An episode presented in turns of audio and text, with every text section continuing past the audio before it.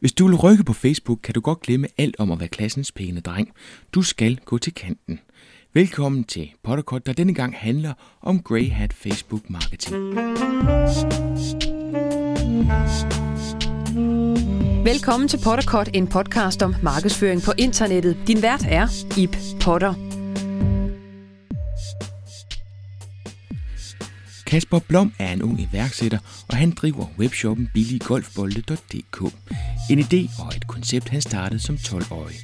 Og det er nok den historie, de fleste har hørt om. Historien har været både i tv og aviser. Men det er ikke den historie, som du skal høre i dag. Interessen for Kasper opstod på Twitter. Det forlød, at han i løbet af en dag havde skaffet over 100 nye followers til en virksomheds Facebook-side. Jeg har selv eksperimenteret med at købe followers til en Facebook-side for at se indvirkningen på Facebooks EdgeRank-algoritme. EdgeRank er det, der afgør, hvad der skal være synligt og ikke synligt for dem, der følger en Facebook-side. Ofte er købte followers uden værdi, da det slet ikke er nogen rigtige profiler. Så de 100 followers er der ikke noget nyt i. Enhver kan gå på fiverr.com og købe sig en 250 fans for 35 kroner. Men da jeg spurgte ind til siden, fortalte ejeren, som er Morten Vadsker, at der skam var tale om rigtige mennesker, endda nogen, der nok var inden for hans målgruppe. Kasper Blom gør ting på Facebook, der kan virke imod al sund fornuft. Men det virker, og det vil udfordre os andre i vores måde at tænke på. Jeg hedder Kasper Blom, jeg er 19 år og ejer billiggolfbolde.dk, som sælger billige golfbolde. Det specielle er, at vi sælger primært brugte golfbolde, som bliver hentet op fra søerne og bliver vasket og sorteret, og så sendt ud til de danske golfspillere igen. Hvem har du til at samle de der bolde op? Jamen, der har vi flere leverandører rundt omkring, men det er primært private mennesker, som bor tæt på golfbaner eller har nogle aftaler med golfbanerne om, at de må samle dem op fra søerne, og så sender de dem over til os, og så behandler vi dem og vasker og så videre, og så bliver de sendt ud til spillerne igen. Så det er private mennesker. Hvor lang tid har du haft gang i det projekt? Jamen, det startede faktisk allerede, da jeg var 12 år gammel med at sælge golfbolde. Det var dog meget i de små, men så for cirka halvandet år, eller i 2007, der registrerede jeg domænet og begyndte langsomt at bygge sådan en lille skabelon op på en af, jeg mener det var webbyen eller noget i den stil. Og så her i 2010, der fik jeg så registreret mit firma, indtil da havde det bare kørt på mit eget frikort. Og der blev det så med firma og CVR-nummer og dankort og alle de der ting, og så fik vi lavet en professionel webshop, og så gik det lige pludselig rigtig, rigtig stærkt. Og hvor er det, du bruger din tid i dag? Er det på webshoppen, eller er det på online markedsføring? Jeg var inde på din blog og se, og på bloggen, der betegner du dig selv som ung iværksætter med interesse for søgemaskineoptimering og markedsføring generelt. Når man så kigger under projekterne, så kan jeg se, at du har haft en lang række projekter, hvoraf brugte golfbold er den, du er gladest for, siger du. Ja, altså det har ligesom været mit hjertebarn, eller hvad man siger. Den, som jeg har brugt rigtig meget tid på, og det hele var egentlig sådan lidt et tilfælde. Du spurgte før, hvordan det ligesom det hele startede med markedsføring og så videre. Og der har det nok mere været held end viden egentlig, fordi jeg vidste ikke særlig meget om søgemaskineoptimering, AdWords og så videre, da jeg startede. Men så domænet billiggolfbold.dk, det lå ret hurtigt rimelig godt på billiggolfbolde. Og så kom der en del besøg der. Og så begyndte jeg langsomt at følge mere og mere med på søgemaskineoptimeringsforumet inde på Amino. Og begyndte at lære mere og mere om det, og så har det egentlig udviklet sig rimelig organisk, indtil jeg så kom i pressen og så videre, og det så eskalerede fuldstændig. Er det, at du har været i pressen, der har været den største faktor i, at det går godt nu? Ikke at det går, altså det gav et kæmpe skub, det gjorde det, så det har været meget, meget, meget tydeligt. Altså jeg overfordoblede min opsætning efter pressen.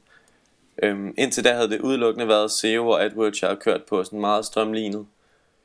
Så ja, det var en stor del af den succes, som det har nu. Det har i hvert fald været pressen. Og det, altså jeg kan så også se, at der er kommet en del, konkurrenter, efter at jeg var i pressen. Men det har været det hele værd, det er der slet ikke nogen tvivl om. Det er faktisk en af de spørgsmål, som kom på Twitter, gik netop på, om for det første, hvad du gjorde for at komme i pressen, og efterfølgende, om du havde fortrudt det lidt, fordi der er mange, der har kopieret dit koncept efterfølgende. Ja, altså jeg tror, der kom 6 konkurrenter eller sådan noget, der kommet nu, der sælger dem, og jeg tror jeg var nummer 2 i Danmark, der solgte dem, hvis ikke den første, i hvert fald den første, der gjorde det ordentligt. Så det er klart, lige nu er der pludselig til 15 eller sådan noget, alt i alt som sælger brugte golfbolde, og det er jo selvfølgelig lidt irriterende. Men jeg har det opvendt sådan lidt, og det var alligevel kun et spørgsmål om tid på en eller anden måde, og hvis man bare gør det bedst muligt, bare er den bedste, så tror jeg på, at det bliver ved.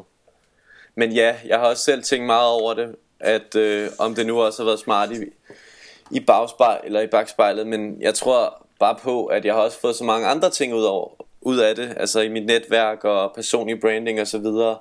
Så hvis man også tager den del med og ikke kigger kun på bundlinjen sort på hvidt, så er det i hvert fald ikke noget, jeg fortryder.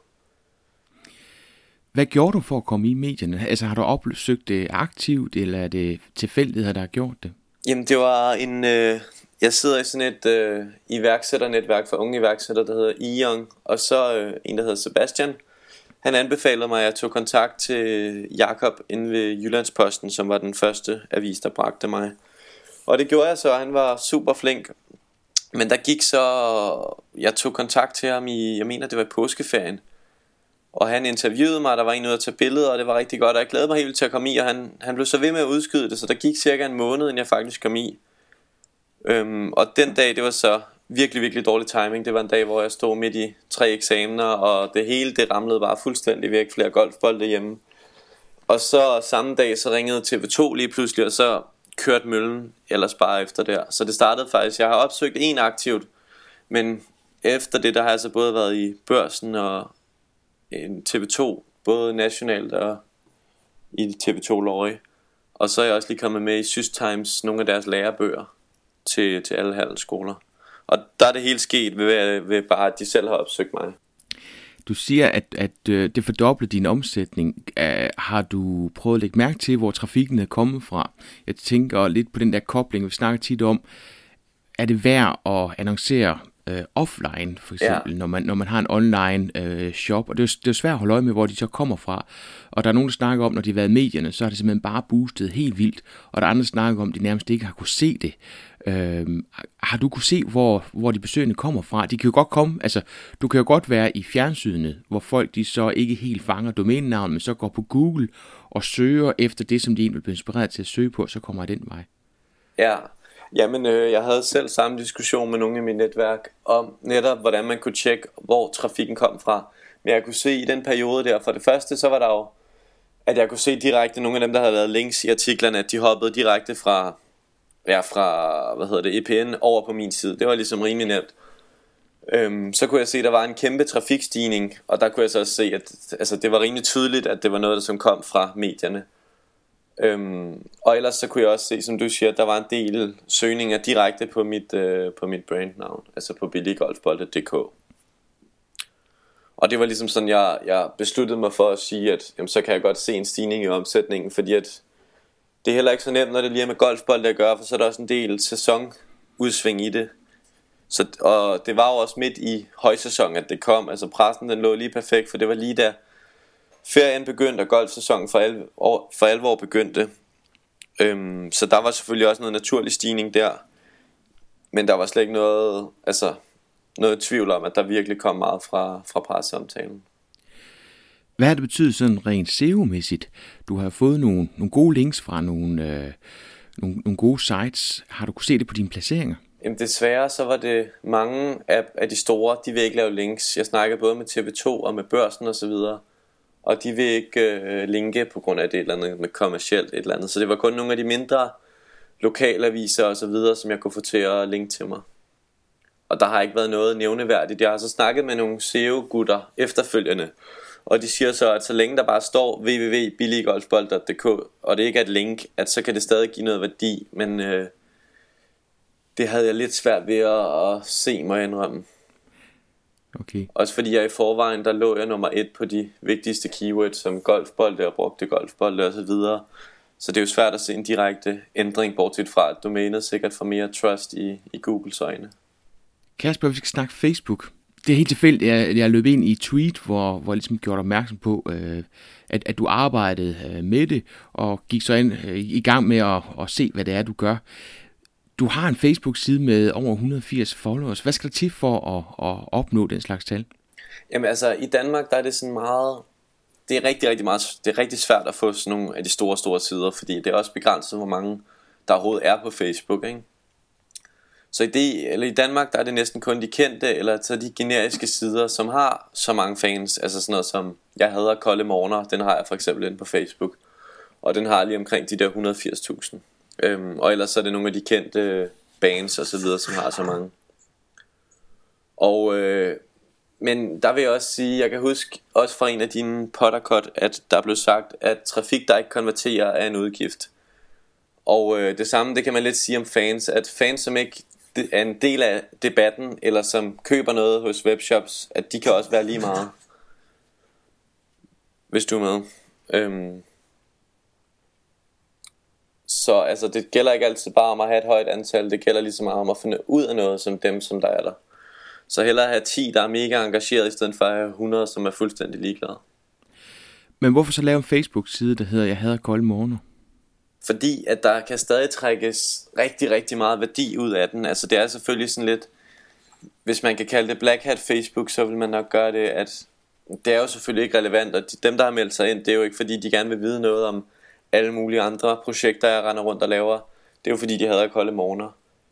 Men der er stadig mulighed, for jeg kan jo se, hvis jeg smider et link ud, eller en reklame, eller et eller andet, så lige pludselig så kommer der et par 100 besøg igennem. Så der er ligesom mulighed for at trække utrolig store mængder trafik igennem de Facebook-sider.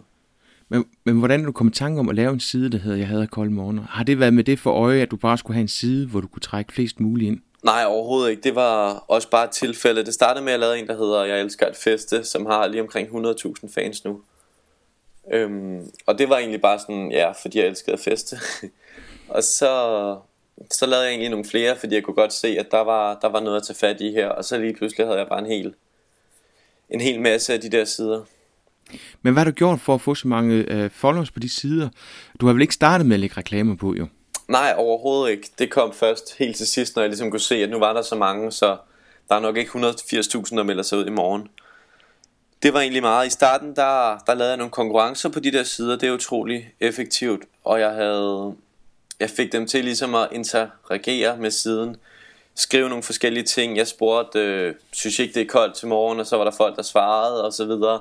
Så prøvede ligesom at skabe en eller anden form for kommunikation hele tiden på siden, sådan at folk deltog i den. Og så kommer det ud på deres egen væg, at Lars Hansen har nu kommenteret på Jeg hader kolde morgener. Og så kunne jeg også tit se, at det var det der med snebolde-effekten, at nogle dage, der gik det virkelig, virkelig stærkt, fordi at hvis der står, det var så, det er cirka et år siden, hvor det var mere tydeligt, fordi Facebook skifter så meget, men der stod for eksempel Lars Hansen og 27 af dine venner er nu medlem af Jeg hader kolde morgener. Og det var ligesom snebolde-effekten, som gjorde, at det var så effektivt dengang. Hvis man lavede et eller andet generisk, som der var rimelig mange, der var interesseret i, så gik det som regel rimelig stærkt med at få de der fans. Så hvad er det, du bruger den til i dag?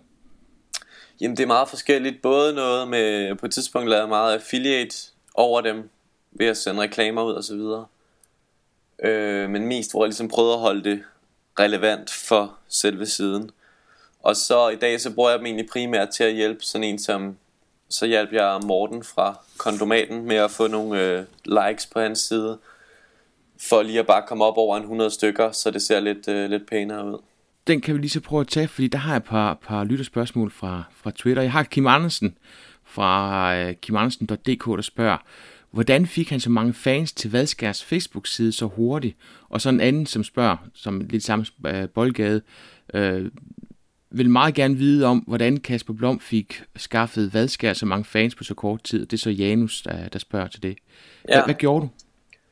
Jamen, jeg skrev faktisk bare ud på de der forskellige sider, at hvis der var nogen, der havde interesse for kondomer, eller gerne ville sikres mod, jeg kan ikke engang huske, jeg skrev nogle forskellige tekster, og smed dem ud for ligesom også at teste lidt, hvad folk de hopper på. Jeg plejer tit at tage en eller anden humoristisk vinkel til det, for ligesom at folk ikke bare skal føle, at de får spam i hovedet. Men jeg skrev et eller andet ud med, at hvis folk var interesseret i kondomer, og kunne tænke sig at være fan af Danmarks ældste kondombutik på nettet, så skulle de gå ind på facebook.com/kondomaten eller /kondomaten, og så tryk synes godt om. Og det var egentlig sådan forholdsvis enkelt, og det gjorde jeg så til de forskellige sider, som jeg har. Blandt andet den dag, jeg elsker et fest, der kunne jeg se, da jeg lagde det ud der, at de har jo sådan en eller anden naturlig interesse for kondomer. Og der kunne jeg se, at det gav i hvert fald lige hurtigt et par synes godt om mig. Så hvor mange sider lagde du det ud på, og hvor mange fans har det givet Morten Vadsker på sin fanside? Jeg lagde det faktisk kun ud på, nu var ikke væddemålet, men jeg har skrevet til ham, om jeg skulle prøve at skaffe 100 fans i dag. Fordi jeg så, han lagde det ud på Facebook. Og det var han så frisk på, og så ville jeg bare prøve at se, hvor hurtigt jeg egentlig kunne gøre det, når det var drejet sig om 100 fans, så det var ligesom målet. Og jeg brugte kun, jeg tror faktisk kun, jeg brugte den, jeg elsker at feste, hedder den, og jeg hader kolde morgener, men det var primært den der, jeg elsker at feste. Og så tog det, jeg tror det tog, jamen jeg kan faktisk lige se med det samme, hvornår at vi skrev. Det har taget 4 timer cirka. Hvad har taget 4 timer? At få de cirka 100 fans der. Så det var bare ved at skrive det ud. Det var en eller anden formiddag, hvor jeg så skrev det ud. Jeg tror det var onsdag eller torsdag. Og så skrev jeg det ud på de der sider, og så lynhurtigt meldte folk sig ind, og så fik han de der 100 fans på cirka 3-4 timer. Og det var jo kun ligesom toppen af isbjerget, kan man sige. Der er ingen tvivl om, at hvis jeg blev ved med at gøre det kontinuerligt, kørt på og smidt ud på alle mine sider og så videre, så kunne det komme meget, meget, meget højere op. Men pointen er vel også at finde en vinkel. Altså nu siger du selv, du gør det med humor. Måske er det netop humor, han skal gå ind og bruge for at kunne tiltrække nogen inden for sin målgruppe. Jeg kan også se, at Morten på hans Facebook-side med Kondomaten, der er han begyndt at lægge nogle sjove reklamer ud fra en af de der kondommærker. Og jeg tror også præcis, det er den rigtige måde, hvor han ligesom skaber en eller anden relation til hans fans på, fordi at han kan ikke, altså det er begrænset, hvor mange facts man kan fortælle om kondomer og så videre, for at det ikke bliver lidt for tørt, som de unge ligesom behøver om. Så hvis han lægger nogle af de der sjove reklamer ud, det er den helt perfekte vinkel, tror jeg, som han har valgt at bruge på hans Facebook-side. Men det er også det, der har fascineret mig, fordi altså jeg har været inde og kigge på nogle af dine Facebook-sider, og du gør netop det, som jeg ikke troede på, man kan. Altså det er sådan lidt en... Du har ikke rigtig fundet en digital merværdi ved en virksomhed eller noget som helst. Det er lidt bare fest og ballade, og derfor så blev jeg oprigtigt fascineret over, at du kunne lade sig gøre, og specielt så efterfølgende rent faktisk kunne kanalisere dem over nogle andre. Så kan vi så sige, at de 2 Facebook-sider til sammen har 280 fans, og det har så givet 100 fans over på en anden side. Så det er meget små tal, men netop fordi du har så stor en mængde, så har du jo fået fat i et eller andet, ikke? Jo. Og det er også ligesom vigtigt, synes jeg, at sige, at når jeg så sender det ud, og så skriver en eller anden form for relevant tekst, altså folk skal stadig selv klikke synes godt om. Så dem man får ind, det er ligesom også folk, der har en eller anden form for interesse for kondomer, eller for produktet, eller noget i den stil. Det er ikke et eller andet, man snyder dem til at synes godt om, ved at skrive gratis kondomer og synes godt om siden, et eller andet i den stil. Det er ligesom på en eller anden måde relevante folk. Og det synes jeg ligesom også er vigtigt for at have med i alt det her Facebook-snak. Fordi at jeg tror ikke det ville være noget problem at lave en Facebook fanside med billiggolfbold, der havde mange tusind fans, men spørgsmålet er så hvor relevant det er i sidste ende, og det er også vigtigt at have med. Og hvad er dine erfaringer der? Fordi der er rigtig mange der har svært ved at se pengene i at have mange followers på Facebook. Og der har jeg et par spørgsmål fra Twitter igen. IT Netbutik som spørger til: kan man sælge igennem Facebook, eller er det bare udelukkende socialiserende?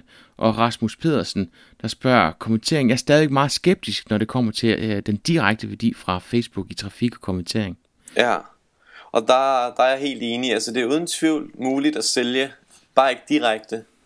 Altså hvis jeg sender et eller andet tilbud ud, nu har jeg testet meget på min egen billiggolfbold.dk fansiden, og hvis jeg sender et tilbud ud, jamen så oplever jeg kun en eller anden form for minimal respons på de direkte tilbud, man sender ud. Men det, som jeg tror på er værdifuldt og skaber den værdi, det er det der med, at hvis jeg så skriver ud, for eksempel i dag, så skriver jeg noget ud med, at der er nogen, der har været ude at spille golf i dag.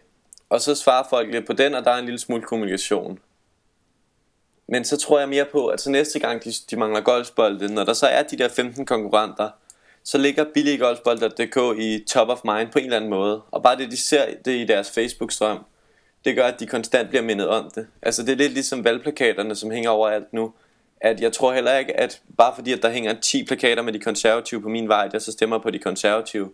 Men jeg tror stadig på, at det har en eller anden lille bitte effekt, som ligger så en top of mind. Altså jeg tænker hele tiden på de konservative. Det ligger så i underbevidstheden på en eller anden måde, at man bliver ved med at blive mindet om det.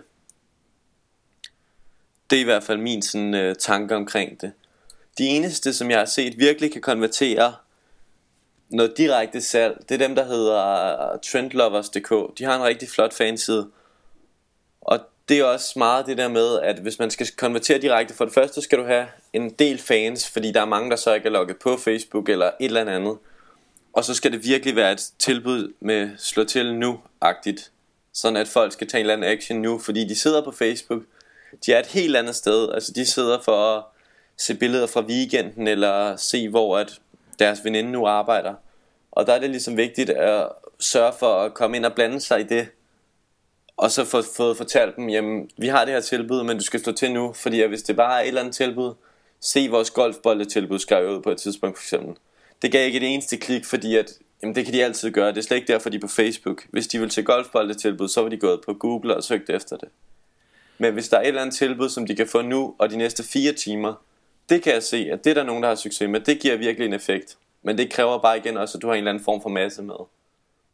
Så det er noget med at slå på knapheden igen, ligesom du gør i en nyhedsmail.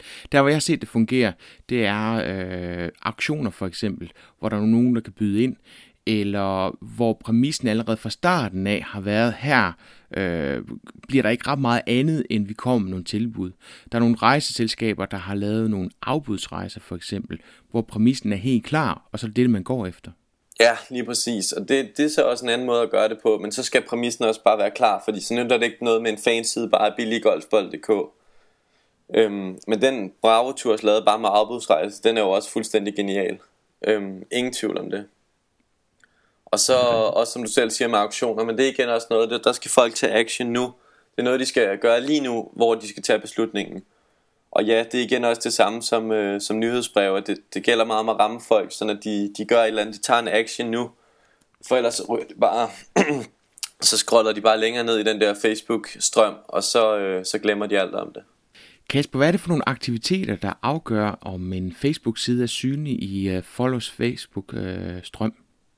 Jamen, altså det er faktisk næsten dem alle sammen, hvor at når du skriver en status ud og lægger nye billeder op og så videre, det hele det er, synligt i sådan en followers strøm der. Men det som ligesom gør ekstra meget, det er at Facebook de begyndte at arbejde mere og mere med algoritmer, som jeg kan se det. Når du for eksempel logger ind på Facebook, så er der en der hedder Top News. Og det er sådan meget med, hvis du går ind på den, jamen, så kan du se nogle af de opslag du ser derinde. De vil nogle gange være flere timer gamle, nogle gange nogle dage gamle.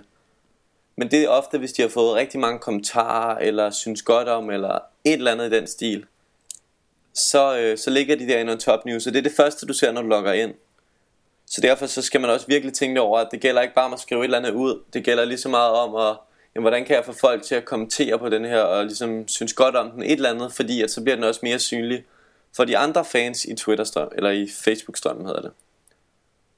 Det har vi i hvert fald kunne se på Jeg Elsker et Fest. Der skriver vi tit ud om fredag eller lørdagen et eller andet med hvor man tryk synes godt om, hvis du skal ud og drikke dig fuld.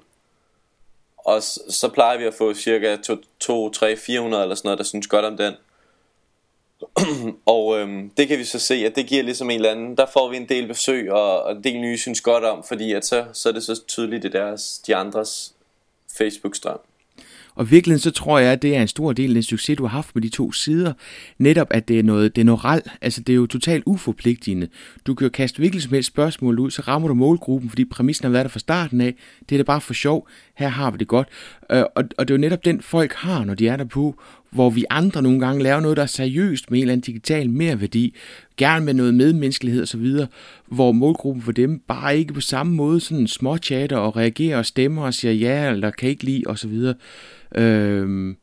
Og det kan man se, at det virker bare, og det er der, hvor der er rigtig mange virksomheder, som går galt i byen. De betaler for en kampagne, det kan være en konkurrence, og så glemmer de at følge op på det. Så kan det godt være, at du har 70.000 på din side, men hvis du efterfølgende ikke giver dem noget, som de har lyst til at reagere på, jamen så ryger du bare ud af tophistorien over i den anden strøm, og så den dag, hvor du har brug for de 70.000 fans, så har du bare ingen, fordi du dukker ikke op i deres strøm.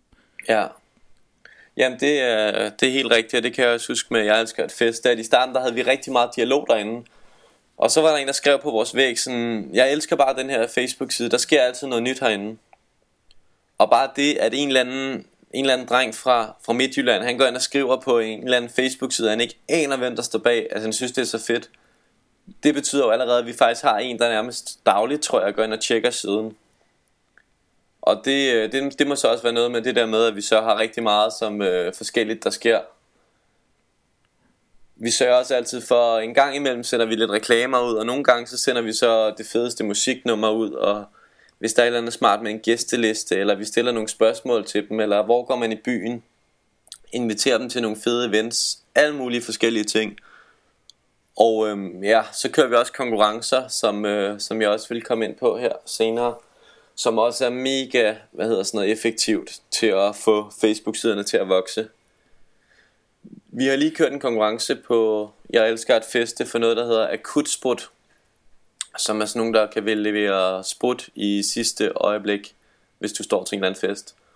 Og der kørte vi så en konkurrence ind på, jeg elsker at feste, hvor du skulle gå ind på vores billeder, og så skulle du tagge dig på deres logo, og synes godt om deres side.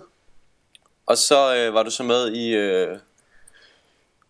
konkurrencen om 10 flasker sådan noget sprut, et eller andet. Og det kunne vi se både for ham akutsprut, som det hed. Det gav rigtig mange synes godt om, men også bare vores side. Fordi at hvis Ib Potter han så bliver tagget på sådan et billede, så står det i din Twitter-strøm, eller i alle dine venners Facebook-strøm, at Ib Potter blev tagget i et billede på Jeg elsker at feste. Og så er der selvfølgelig rigtig, rigtig mange, fordi så var der sådan en eller anden flot dame på, så er der rigtig mange, der klikker på det, og så går ind og kigger, hvad er det for noget? Og så, hvis I ligesom er interesseret i de samme ting, jamen, så synes de måske også godt om, jeg elsker at feste. Det skal man gøre, før man kan tagge sig på billedet, og tagge sig selv på billedet, og så giver det den der snebold-effekt. Og vi fik cirka 500 ind og tagge sig på de der billeder, og det er rigtig, rigtig mange. Men Kasper, er det ikke i strid med Facebooks regler? Jo, og det var også, det har jeg også skrevet ned her, at det der med, hvad det er for nogle aktiviteter, der gør en Facebook-side synlig i followers Facebook-strøm, at jamen, det er alle, der gør det, og det er også dem, som er imod Facebook-retningslinjer, men det svarer lidt til, hvis man skulle følge Googles retningslinjer i henhold til SEO, altså ikke købe sig til links og alle de der ting, som man måske en gang imellem alligevel kommer til, at hvis man følger alle reglerne, jamen, så kommer man bare ikke til at være nummer 1. Og sådan er det bare. Så man bliver nødt til, altså jeg har aldrig fulgt Facebooks retningslinjer. Og det er ikke fordi jeg ikke har lyst eller noget, og jeg er også bevidst om det, men det er bare fordi at jeg har lidt den overbevisning, at så længe det ikke irriterer nogen direkte, så har jeg god samvittighed med at gøre det.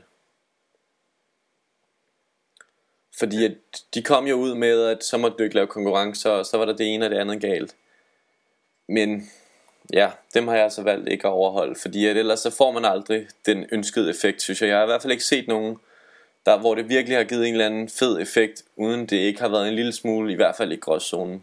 Altså der er en kæmpe stop for at gøre det på den rigtige måde, fordi så er du ude i en app, og for at få den app til at virke, så får du så den her advarsel på et tidspunkt om, ønsker du, eller er du klar over, at hvis du installerer den her, så får de adgang til, og så bliver der ramset op.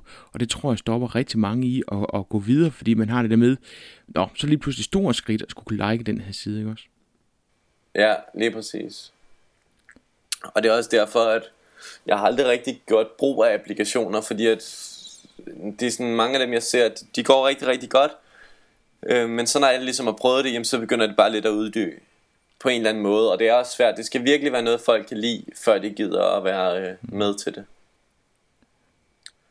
Så ja, det gælder om nogle gange lige at være lidt i gråzonen, og så gøre, hvad man tror, der kan virke. Og så, altså Facebook, jeg kan ikke huske, hvor mange der er, de har ansat i Danmark, men det er ikke særlig mange, der sidder og administrerer det der. Så du skal virkelig komme til at lave nogle dumme ting, før du begynder at få breve fra dem osv.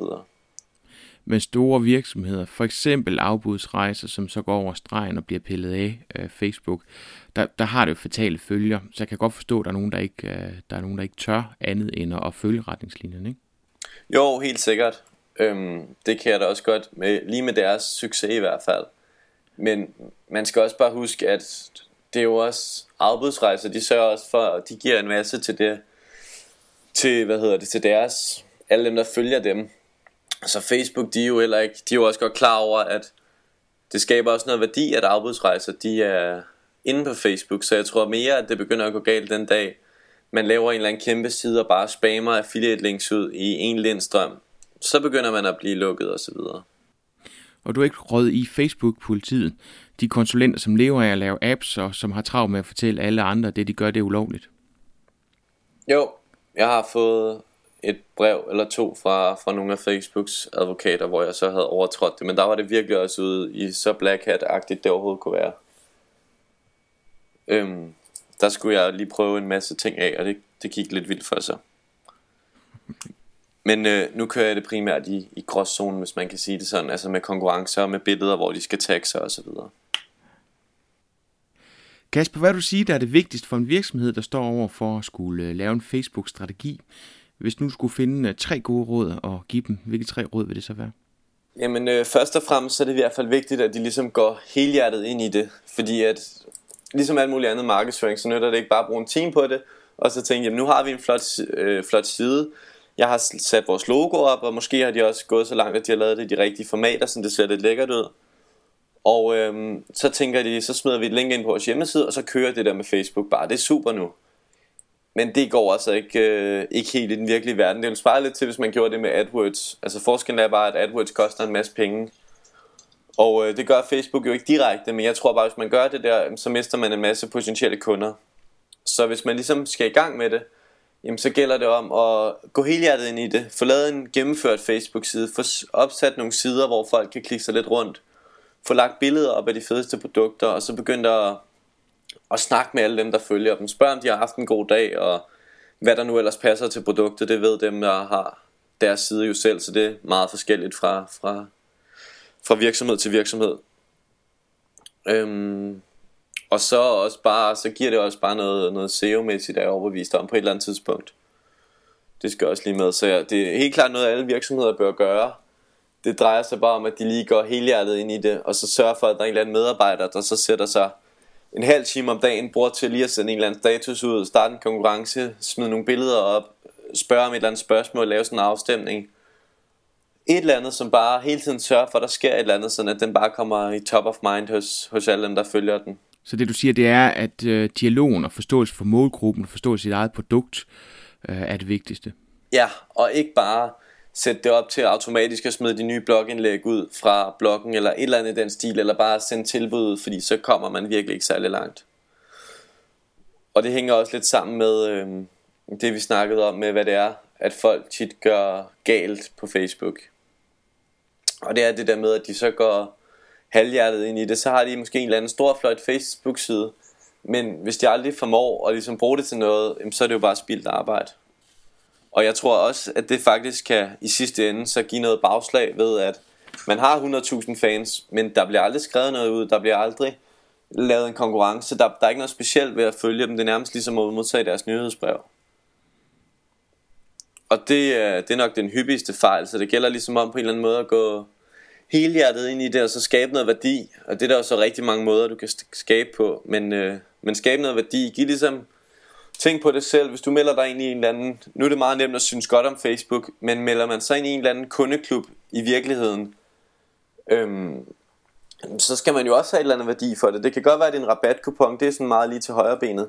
Men hvis man er med i en kundeklub, så forventer man da også en gang imellem at så få de 10 nyeste varer, eller hvad kan varerne bruges til, eller et godt tip til de varer, hvis man sælger rengøringsmidler, hvad kan man bruge til at rengøre ovne med, eller et eller andet den stil, som ligesom giver noget speciel værdi. Og hvis jeg var med i den kundeklub, om det så er en Facebook-side, eller om det er en kundeklub, BR's kundeklub, jamen så forventer jeg, at det er noget specielt, som folk, der ikke er medlem af den Facebook-side eller kundeklub, at de får. Så det gælder ligesom om at give dem et eller andet unikt, skabe noget værdi. Er der noget Facebook ikke er specielt god i forhold til andre sociale medier og netværk? For eksempel, hvad kan Facebook som andre medier eller kanaler ikke kan? Og det er Peter Ulstrup, der spørger om det. Ja, jamen jeg må indrømme, at det eneste som Facebook kan, det er at de har en masse mennesker. Og det er der ikke rigtig noget andet i Danmark, der kan hamle op med. Altså det er klart, at går man til USA, så skal man også begynde at snakke Twitter og så videre.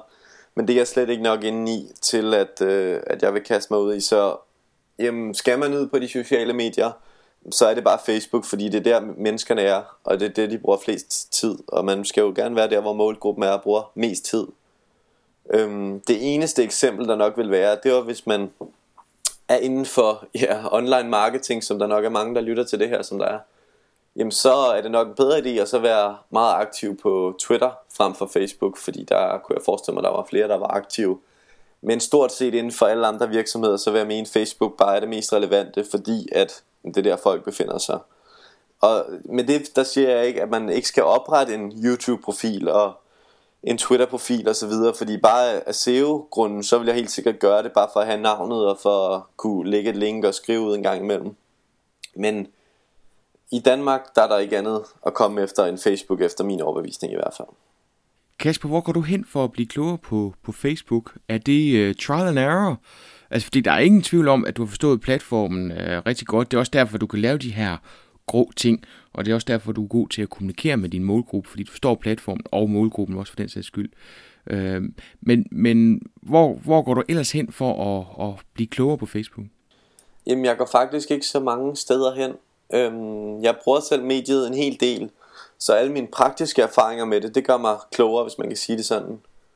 Og så er jeg fan af en hel masse andre på Facebook, hvor jeg så ser sådan fan af en masse andre sider, som jeg kan se gør et eller andet specielt, og som jeg ved arbejder rigtig meget med det. Så er jeg fan af dem, og så ser jeg, når de laver et eller andet fedt, og så prøver jeg tit at spare med nogle af dem i mit netværk om, jamen det her, som de har lavet med den her auktion, det er super fedt. Hvordan kan vi lige gøre det en tand bedre? Hvordan kan vi lige gøre det lidt bedre, så det får lidt mere stil, eller så der er lidt flere, der synes godt om et eller andet i den stil? Og grunden til, at jeg ikke rigtig læser på blogs og så videre, det er fordi, jeg synes meget af det, så omtaler de det lidt som rocket science på en eller anden måde. Nogle af de amerikanske blog, der bruger de så mange ord, jeg slet ikke forstår det. Altså, jeg synes, det er sådan meget mere enkelt i virkeligheden. Det handler om at skabe noget værdi, og så handler det om at få en masse fans, der synes, det er fedt, det man laver. Og sådan er det jo også, når du har et produkt. Altså, der er en masse, der skal synes godt om dit produkt, og du skal skabe værdi for dem, der så køber dit produkt. Det handler lidt om det samme med en Facebook-side. Og så derfor går jeg ikke rigtig nogen steder hen, fordi jeg synes meget, at de snakker i alle mulige vilde amerikanske termer, og også bare på de danske sociale medieblogs. Der synes jeg tit, det handler om meget mere, end hvad det egentlig er, basalt set. Og så den sidste årsag, det er også, at der er så meget, der ændrer sig på Facebook konstant. For eksempel for 3 timer siden, der lavede de en funktion, som de nu har pillet af, tror jeg. Nej, det kommer an på, hvor mange der er online på chatten, men hvis... Ude på Facebook i højre side, der ligger jo alle dem, der er online på chatten. Hvis du kun har for eksempel halvdelen af skærmen fyldt med dem, der er online på chatten, så resten op til resten af browseren, det er et feed, hvor der så står for eksempel, Lars Hansen har lige kommenteret på Ib Potters billede. Så der er hele tiden et feed med, hvad dine venner laver, hvor du ikke nødvendigvis er ven med det. Er ven med den, som det ligesom handler om. Så det er også bare, hvis en af dine venner har kommenteret på en af hans venners status, så står det også i det feed. Og det synes jeg er en ret spændende funktion, og den skal jeg teste på her senere eller i morgen. Og man også kan se Facebook-siders navne i det, fordi hvad jeg kunne se i mit feed nu, så drejer det sig kun om, hvis at en eller anden har kommenteret på en af hans venners status. Men jeg er ret spændt på, hvis at man også kan se, at Ib Potter har nu kommenteret på billiggolfbold.dk status, fordi så tror jeg virkelig, det også kan betyde meget for det med, at man får folk til at kommentere. Fordi hvis det så betyder, at du har 500 venner, der pludselig kan se deres feed op i højre hjørne, som bliver live opdateret, det vil sige, at du behøver ikke opdatere Facebook, den kører bare sig selv hele tiden og bliver opdateret. Hvis de pludselig kan se, sådan Ib Potter har kommenteret, så tror jeg pludselig også, at det er noget, man skal tænke endnu mere over, at når du skriver ud på Facebook, jamen, så skal du være lidt spørgende. Du skal ikke skrive, håber jeg har haft en god dag. Det er sådan meget lukket. Så hellere spørge, har I haft en god dag, eller synes godt om, hvis du har haft en fed dag. Et eller andet den stil, så de tager en eller anden lille bitte action, og så de også får et eller andet behov opfyldt ved at skrive. Og det kan jeg også se på min egen side, at nogle gange så kan jeg se, at folk er sådan rimelig egocentrerede, når de befinder sig på Facebook, at de vil jo gerne vise sig frem. Så hvis du kan spørge om noget på din Facebook-side, hvor at folk kan få lov til at føre sig frem. På et tidspunkt, der havde jeg egentlig omhandlet nogle Apple-produkter, Og der prøvede jeg også mig frem, men det som gav sindssygt mange kommentarer, som virkelig var sådan, hvor jeg tænkte over bagefter, at det var godt nok imponerende, det var, hvor jeg spurgte noget i stil med, hvilke Apple-produkter ejer du? Og jeg var inde og kigge på Insights, så der var det meget de unge, som var medlem af min Facebook-side. Og så kunne jeg se, at jeg kan ikke huske hvor mange, men det var noget, der svarede til 5-10% af dem, der var medlem på siden. Og det var noget, der, jeg tror det var mellem 100 og 150 kommentarer, jeg fik på den. Fordi at folk så gerne ville fortælle, jamen de havde altså både en iPod, de havde en iPhone, de havde en MacBook, de havde en iPad osv. Så der fik folk ligesom lov til at føre sig frem, uden at de selv følte, at det var så blærerøvsagtigt. Så det er også noget, man skal have med i overvejelsen, hvor du ligesom skal spørge om folk for noget, og også gerne noget, hvor det sætter dem i en eller anden fed situation for dem. Fordi folk er meget egocentreret. Så hvis man spørger på, man skal ikke så meget spørge om, har du haft en god dag? Fordi det er sådan rimelig, så kan de svare ja, og det, hvorfor skulle de gøre det? Så er det mere, det er jo det samme, når du forfatter tekst, jamen, så spørg om noget med, hvor meget er dit handicap på, eller er du for nylig faldet i handicap? Så er der rigtig mange, der pludselig gerne vil svare ja, fordi at, det vil de gerne lige vise, at de egentlig er. Og i det hele taget opfordrer dem til at komme med videoer og billeder. Den ligger også meget tungt i Facebooks edge-ranking også. Jo, men det er rigtig, rigtig svært at få folk til selv at uploade. Videoer har jeg næsten aldrig haft succes, men billeder, det er sådan lidt nemmere, hvis... Jeg kan huske, vi kørte noget på et tidspunkt, hvor folk skulle uploade et billede af deres yndlingsdrinks, tror jeg det var. Og sådan noget der, eller uploade et billede, hvor du har produktet på, og være med i konkurrencen om et gavekort på 1000 kroner eller sådan et eller andet. Fordi at det er rigtig svært at få folk til at uploade et billede igen, hvis de ikke får noget for det, fordi så skal de pludselig til at have gang i deres kamera, de skal sætte det til computeren og så videre. Så tit der gælder det bare om, i hvert fald den måde, at ligesom stille og roligt bare blive bedre og bedre venner med dem. Start med bare at få dem til at svare på en status. Men når de så ligesom føler, at jamen, de er egentlig rimelig gode venner med dem, der sidder bag skærmen på den anden side, så kan man så begynde at så spørge dem om et eller andet med nogle billeder, eller om de ikke vil uploade en video, eller et eller andet i den stil, for også at få det med ind. Fordi helt sikkert, det giver også rigtig, rigtig meget. Det fylder også meget i strømmen, når der er sådan et billede.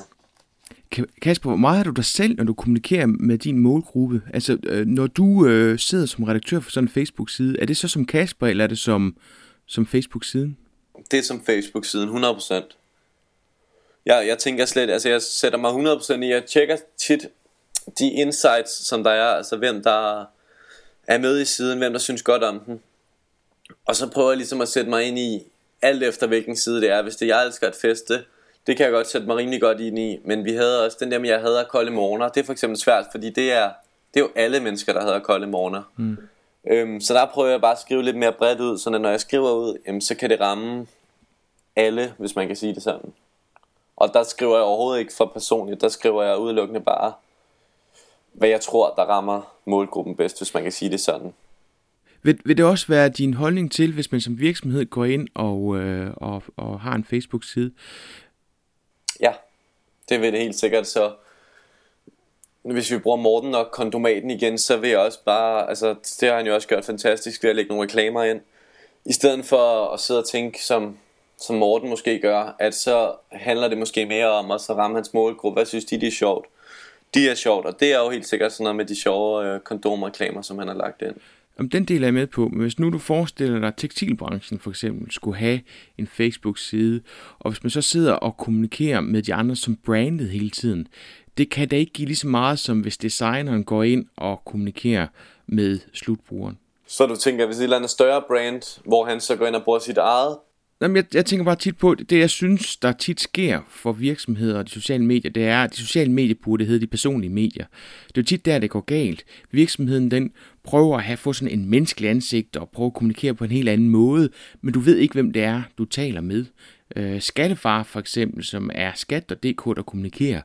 I begyndelsen, der var der en enkelt person, det fungerede rigtig godt. Lige pludselig var der en gruppe mennesker, hvor du egentlig ikke rigtig vidste, hvem du talte med. Nu har de så fundet en løsning på det. Forstår du, hvad jeg mener? At ja. Hvis du kommunikerer med en virksomhed, hvem er det så, du kommunikerer med?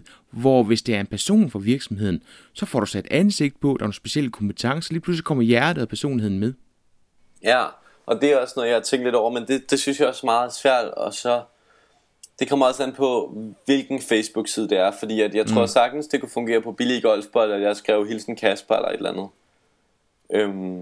Men jeg tror på nogle af de større, for eksempel Smartguy, der har cirka 14.000 fans, at der er det ligesom, der kommunikerer de som virksomhed, så der skal de skabe en samlet brand, hvis man kan sige det sådan. Så der skal det ikke være en personlig, man snakker med for virksomheden. Der er det Smartguy, du snakker med. Det er i hvert fald min opfattelse af det. Du mente mere, hvis der var en fra Smartguy, der gik ind og personligt snakkede med dem, så du vidste, hvem fra Smartguy man snakkede med.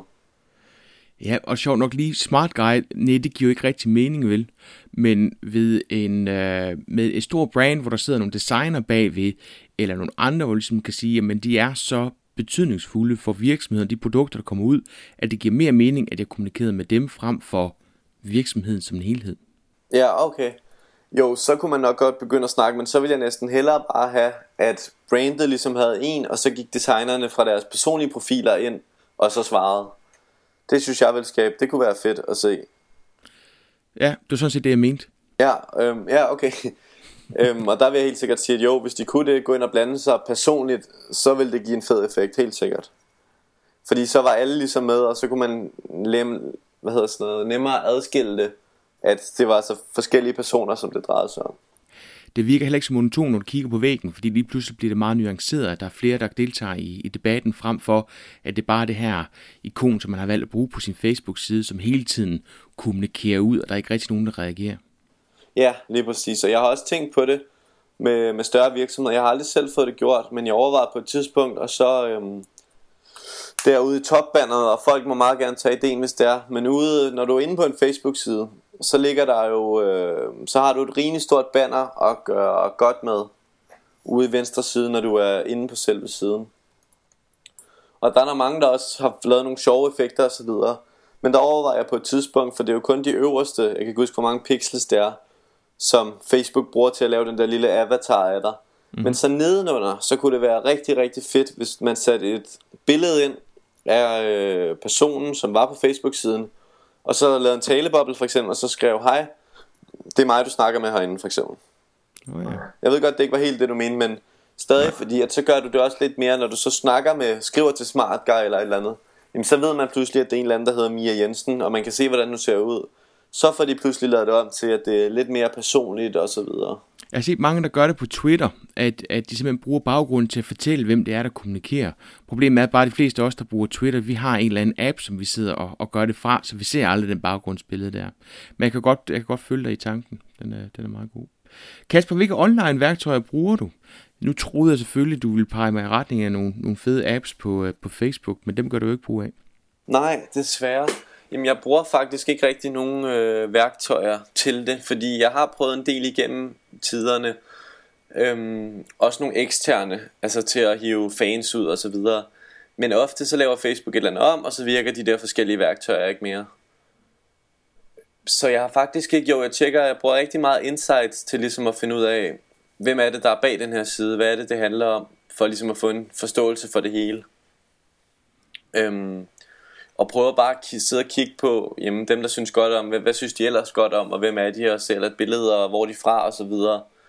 Nogle gange der kan jeg blive helt overrasket over dem, der er fan af billiggolfbold.dk, fordi jeg får jo ikke særlig mange informationer fra dem, fra webshoppen.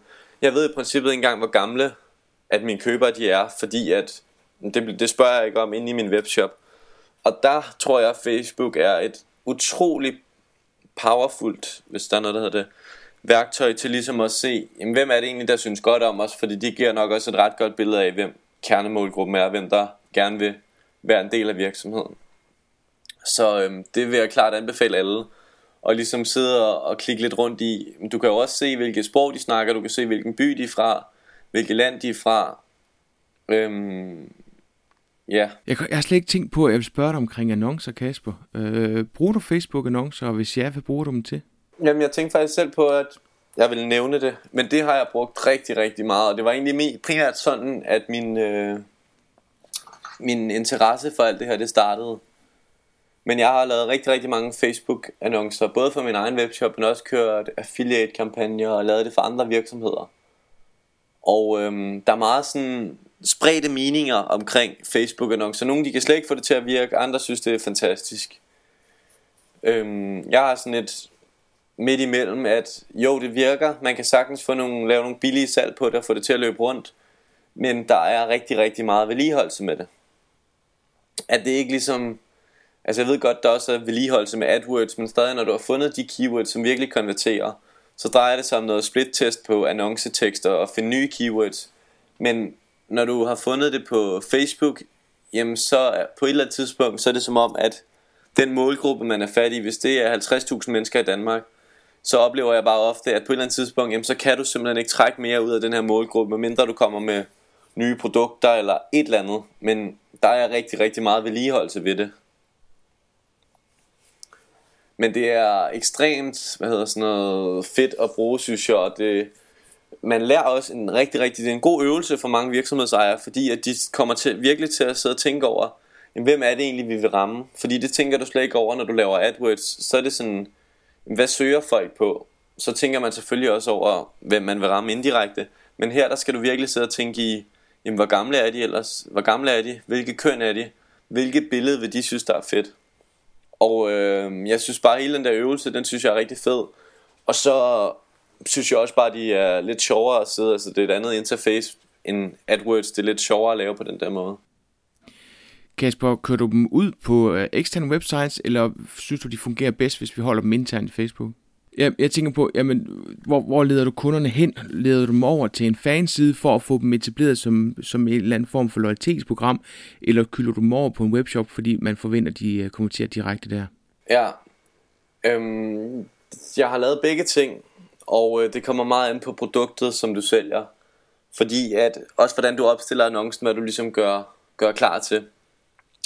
Hvis at det ligesom er noget, hvor at, hvis det er et større produkt, som er svært at sælge på Facebook, men hvis det er noget, hvor at folk ligesom skal overtales lidt mere, hvis man tager Ida-modellen, jamen så har du måske skabt noget attention ved at den lå ude med et eller andet flit billede. Hvis du så også lige skal sørge for at skabe noget interest, inden du sender dem videre på en ekstern side, så er det rigtig, rigtig godt at så tage dem over en eller anden intern side på Facebook, en underside på din fanside måske, hvor du så forklarer mere om produktet. Hvis det er sådan noget med vægttab og så videre, så kan det være ekstremt godt at så sende dem over en eller anden underside, fordi så føler de stadig ikke, at de bliver smidt helt af Facebook. De er stadig stille og roligt, de er på Facebook. Og så dem der så falder af, dem der så vælger, jamen jeg vil ikke læse mere om det her lige nu, men måske senere, der er stadig den mulighed, at du får et synes godt om. Hvorimod at hvis du sætter dem direkte, jamen så får du bare en bounce, og så en der lukker den ned. Og der kan jeg godt se, at hvis man sender dem over en intern side på Facebook, jamen der er flere, der falder fra, men konverteringsraten kan så også være højere, fordi du så har skabt lidt mere interesse og lyst til at købe produktet, end hvis du bare sender dem direkte over på en eller anden ekstern side, som måske også er lidt længere tid om at loade osv. Fordi hvis du har dem internt på Facebook, jamen så går der under et sekund, før man klikker på annoncen, til den allerede er åben. Og som virksomhed, så får du også mere ud af dit insight, fordi lige pludselig kan du bruge den statistik til at se, hvem er det så rent faktisk inden for den her målgruppe, der klikker på annoncen, og som så bliver konverteret i hvert fald i form af en slags, ja, jeg har udvist en eller anden form for interesse. Ja, lige præcis. Så kan man se, hvem af dem, som man har målrettet sine Facebook-annoncer til, som så også ender med at synes godt om. Jeg har skrevet et langt blogindlæg hos Andreas Linde om tips og tricks til Facebook-annoncering, som vi også kan lægge et link til, hvis det er, for det er rimelig langt, og der giver jeg faktisk samtlige af mine tips omkring hele det her, hvordan du skal strukturere en kampagne og sætte det sammen med analytics, og hvor vigtigt billedet er, og hvordan du virkelig kan lave, altså hvordan du kommer godt fra start med det. Super. Den linker vi til fra PotterCut.dk, det er super. Ja. Nå Kasper, hvis du kan løfte sløret for en overset eller et hemmeligt knep, du bruger, når du skal løfte en Facebook-side. Jeg kunne godt tænke mig, at du kommer med et eller andet, som virkelig giver værdi for lytteren. Hvad skulle det så være? Jamen, det lyder måske lidt underligt, men det er faktisk, at de skal starte med at gå ind på fiverr.com eller nogle af de andre, og så starte med at købe nogle fans. Fordi det er lidt ligesom den analogi, eller hvad det hedder, som tit bliver brugt med et tomt diskotek. At hvis folk kommer ind på en Facebook-side, uanset hvor stort brandet så er, hvis den så har under 100 fans, så får man tit det indtryk, det gør jeg i hvert fald personligt, det ved jeg også, der er mange andre, der gør. Jamen så er det lidt som om, okay, her der sker ikke noget, så vil der være mange flere, der synes godt om. Og så er der rigtig, rigtig mange, som så tænker, Det kan også være, at den er uofficiel, den side, hvis det måske ikke er sat så flot op og så videre. Så er der rigtig mange, der går bakker videre. Så tit, hvis jeg skal hjælpe en eller anden virksomhed, det kan være alle mulige i gang med på Facebook, jamen så starter jeg egentlig bare med at sørge for at købe 400 kinesere, der synes godt om Facebook-siden, for bare at skabe noget volumen på. At det kan godt være, at de 400 fans, dem ved jeg godt, dem får man aldrig nogensinde noget ud af. Og de fjerner deres like efterhånden og så videre. Men for det første, så kan man ikke gå ind og se, hvem der synes godt om ens side. Så der er aldrig nogensinde nogen, der vil finde ud af det. Det er sådan det ene. Og det andet, det er så, at så ser det bare bedre ud. Når du så ligger ned på dit website første gang, jamen så er der allerede nogen, der synes godt om. Så er det meget nemmere at skabe den der snebold-effekt, fordi så kan man se, okay, der er rimelig mange, som er med, i stedet for at man starter med 10. Fordi at få den op på de første 100, det er der, hvor det er rigtig svært. At gå fra 99 til 100.000, det er intet problem, fordi der er så mange, der synes godt om, at det klarer den bare sig selv. Men de første 1000, eller i hvert fald de første 100, det er der, hvor det er svært. Og min bekymring første gang, jeg gjorde det, det var, at jeg tænkte, fordi hvis du går ind og kigger på de profiler, de sidste jeg fik, det var fra Indonesien, tror jeg. Hvis du går ind og kigger på profilerne, så har de en eller to i deres netværk, fordi det er fake. Og hvor min bekymring gik på, om jeg kunne blive straffet af Facebook for at lave det nummer her. Det var den første bekymring, jeg havde. Den anden, det var så, når andre opdagede, at det ikke var dansktalende, fordi det var et dansk site. Men som besøgende kan du ikke se, hvem det er, der er fansiden, så den bekymring er borte. Og den anden, jeg tænker, det er, at Facebook ville jo aldrig nogensinde kunne straffe mig, fordi hvis det var tilfældet, så kunne man jo bare købe en god håndfuld til sin konkurrent, og dermed få konkurrenten sparket af, ikke? Lige præcis, så du svarede faktisk selv på dine spørgsmål der. Og så har jeg aldrig nogensinde været ude for, at der har været nogle problemer med det, fordi at, ja, det har Facebook ikke lige tid til at sidde og rode med, tror jeg. Så det er i hvert fald et tip, som jeg synes, der er rimelig overset, og det koster ingenting at få 500 kinesere eller en derinde og synes godt om ens Facebook-side. Men det giver bare, for det første, det giver en eller anden form for troværdighed. Det kan godt være, det er falsk troværdighed. Det vil nok svare til, at man sendte 500 ind og skrev et eller andet, eller gav 5 stjerner på Trustpilot, hvor man så bare ikke kunne se afsenderen. Men det giver bare troværdighed, og så ser det også bare bedre ud for en virksomhed at have 500, der synes godt om. Men igen, så lægger Facebook også lidt op til det. Altså første gang jeg gjorde det, der var det ud af nød. Jeg sad og havde brug for at få de her 25 likes, for at være sikker på, at jeg kunne nå den vanity-urlen. Altså det med, at man kan skrive facebook.com, og så skrive noget pænt bagefter. Den havde brug for, fordi vi skulle køre noget simultant med noget offline, som skulle i trykken. Og det er jo en katastrofe at tro på, at man kan få den, og at der så skulle opstå nogle komplikationer. Og så er det ikke den, man havde, og så var det røget i trykken. Så der var jeg simpelthen nødt til at gøre et eller andet for at få gang i den. Og jeg kunne ikke rigtig bruge noget netværk, fordi at kampagnen jo ikke skulle være offentlig. Så det var sådan en hurtig måde at gøre det på, ikke? Jo, ja lige præcis. Og det er så den anden sidegevinst ved det, at så får man også de der 25 likes, som nogle gange kan være rigtig, rigtig svære. Og det er også et godt eksempel på, at det er svært at få de 25 første likes, men at gå fra 1000 til 1025, det går faktisk næsten af sig selv, fordi så begynder folk også at se, der sker et eller andet herinde, og der er ikke 1000, der synes godt om, hvis at det var fordi, at der ikke skete et eller andet inde på den side. Så det giver en eller anden form for snebold-effekt. Det gør det bare, og det synes jeg ikke, der er nok, der benytter sig af desværre, så det vil jeg klart anbefale folk. Kasper, kan du foreslå en ny gæst til PotterCut? Hvem skulle det være, og hvorfor? Ja, lige et sidste tip til før der. Ja. Det er også, at når folk har webshops, eller bare generelt, ja primært webshops, der gjorde jeg det, at i starten så havde jeg min Facebook-tab, den havde jeg på forsiden af min webshop. Men da jeg fjernede det var godt nok ikke meget, men jeg kunne godt se, at bounce-raten, den blev en lille smule lavere, fordi at folk, eller der var flere, som blev på siden i hvert fald. Og så tog jeg og puttede den i check-out-processen i stedet for. Altså sidste step, når folk havde betalt, når der stod tak for din ordre, så lagde jeg min Facebook-strøm fra billiggolfbold.dk nedenunder, så folk kunne se de sidste 10 ting jeg havde skrevet. De kunne se, jeg tror det er 28 ansigter de kan se, eller noget i den stil på andre der er fan af mig. Og de kan se der ligesom er en eller anden form for værdi derinde, og der er noget kommunikation. Og da jeg gjorde det, der kunne jeg tydeligt se, at så begyndte flere og flere pludselig at synes godt om. Så alle med webshops og så videre, som ikke udnytter den sidste side i deres checkout-proces, der synes jeg klart bare de skal få smidt Facebook ind. Det ser jeg desværre heller ikke nok steder. Så sidste side, det er tit et eller andet med tak fordi du handlede med os, et eller andet den stil. Der kan man lige så godt smide Facebook ind, fordi nu har det ligesom været der, så må de godt hoppe videre over på Facebook. Og så kan man ligesom også trække endnu mere ud af dem, så får du også et like ud af dem. Men Kasper, det betyder det, at hvis man ikke har købt noget i din butik, så ser man ikke din Facebook-strøm?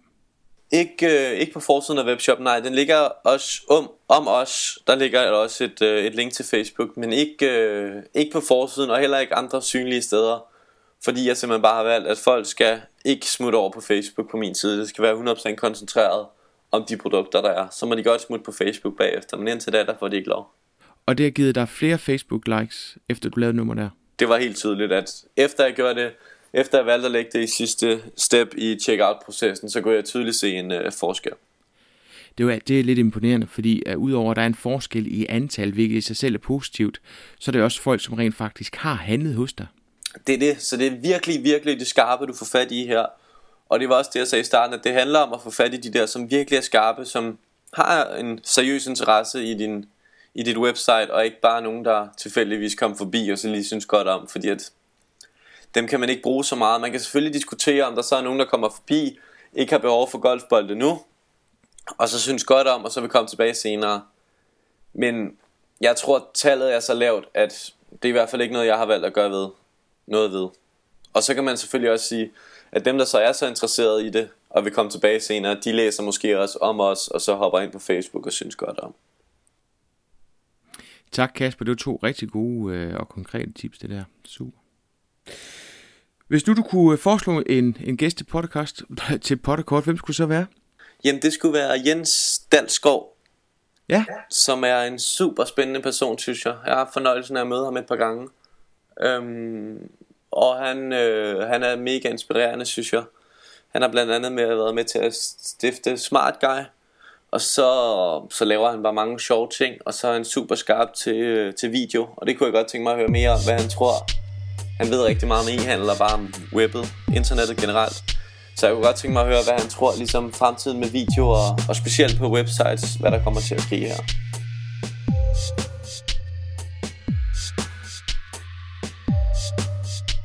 Håber du har fundet ud af at lytte med. Tusind tak til Kasper Blom for at dele ud af sine erfaringer, og tusind tak til jer, der har bidraget til dagens podcast. Hvis du vil være sikker på at være blandt de første til at høre næste episode af PotterCut, så abonner på podcasten via iTunes eller tilmeld dig nyhedsmailen på pottercut.dk.